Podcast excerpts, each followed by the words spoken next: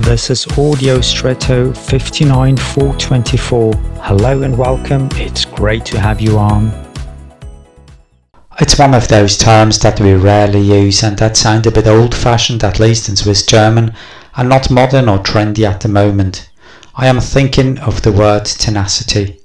On the one hand it sounds a bit dusty, and on the other hand what it means is anything but trendy. Today everything has to be done quickly and immediately, and if it doesn't work, an alternative has to be found immediately.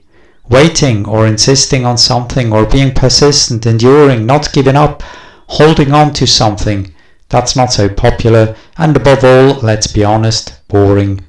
Because nothing much happens while waiting. But tenacity has its very own quality. I compare it to muscle training and workout and muscle mass that can be built up.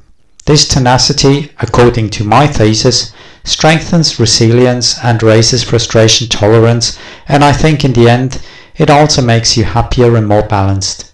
What about your level of tenacity? And now I wish you an extraordinary day.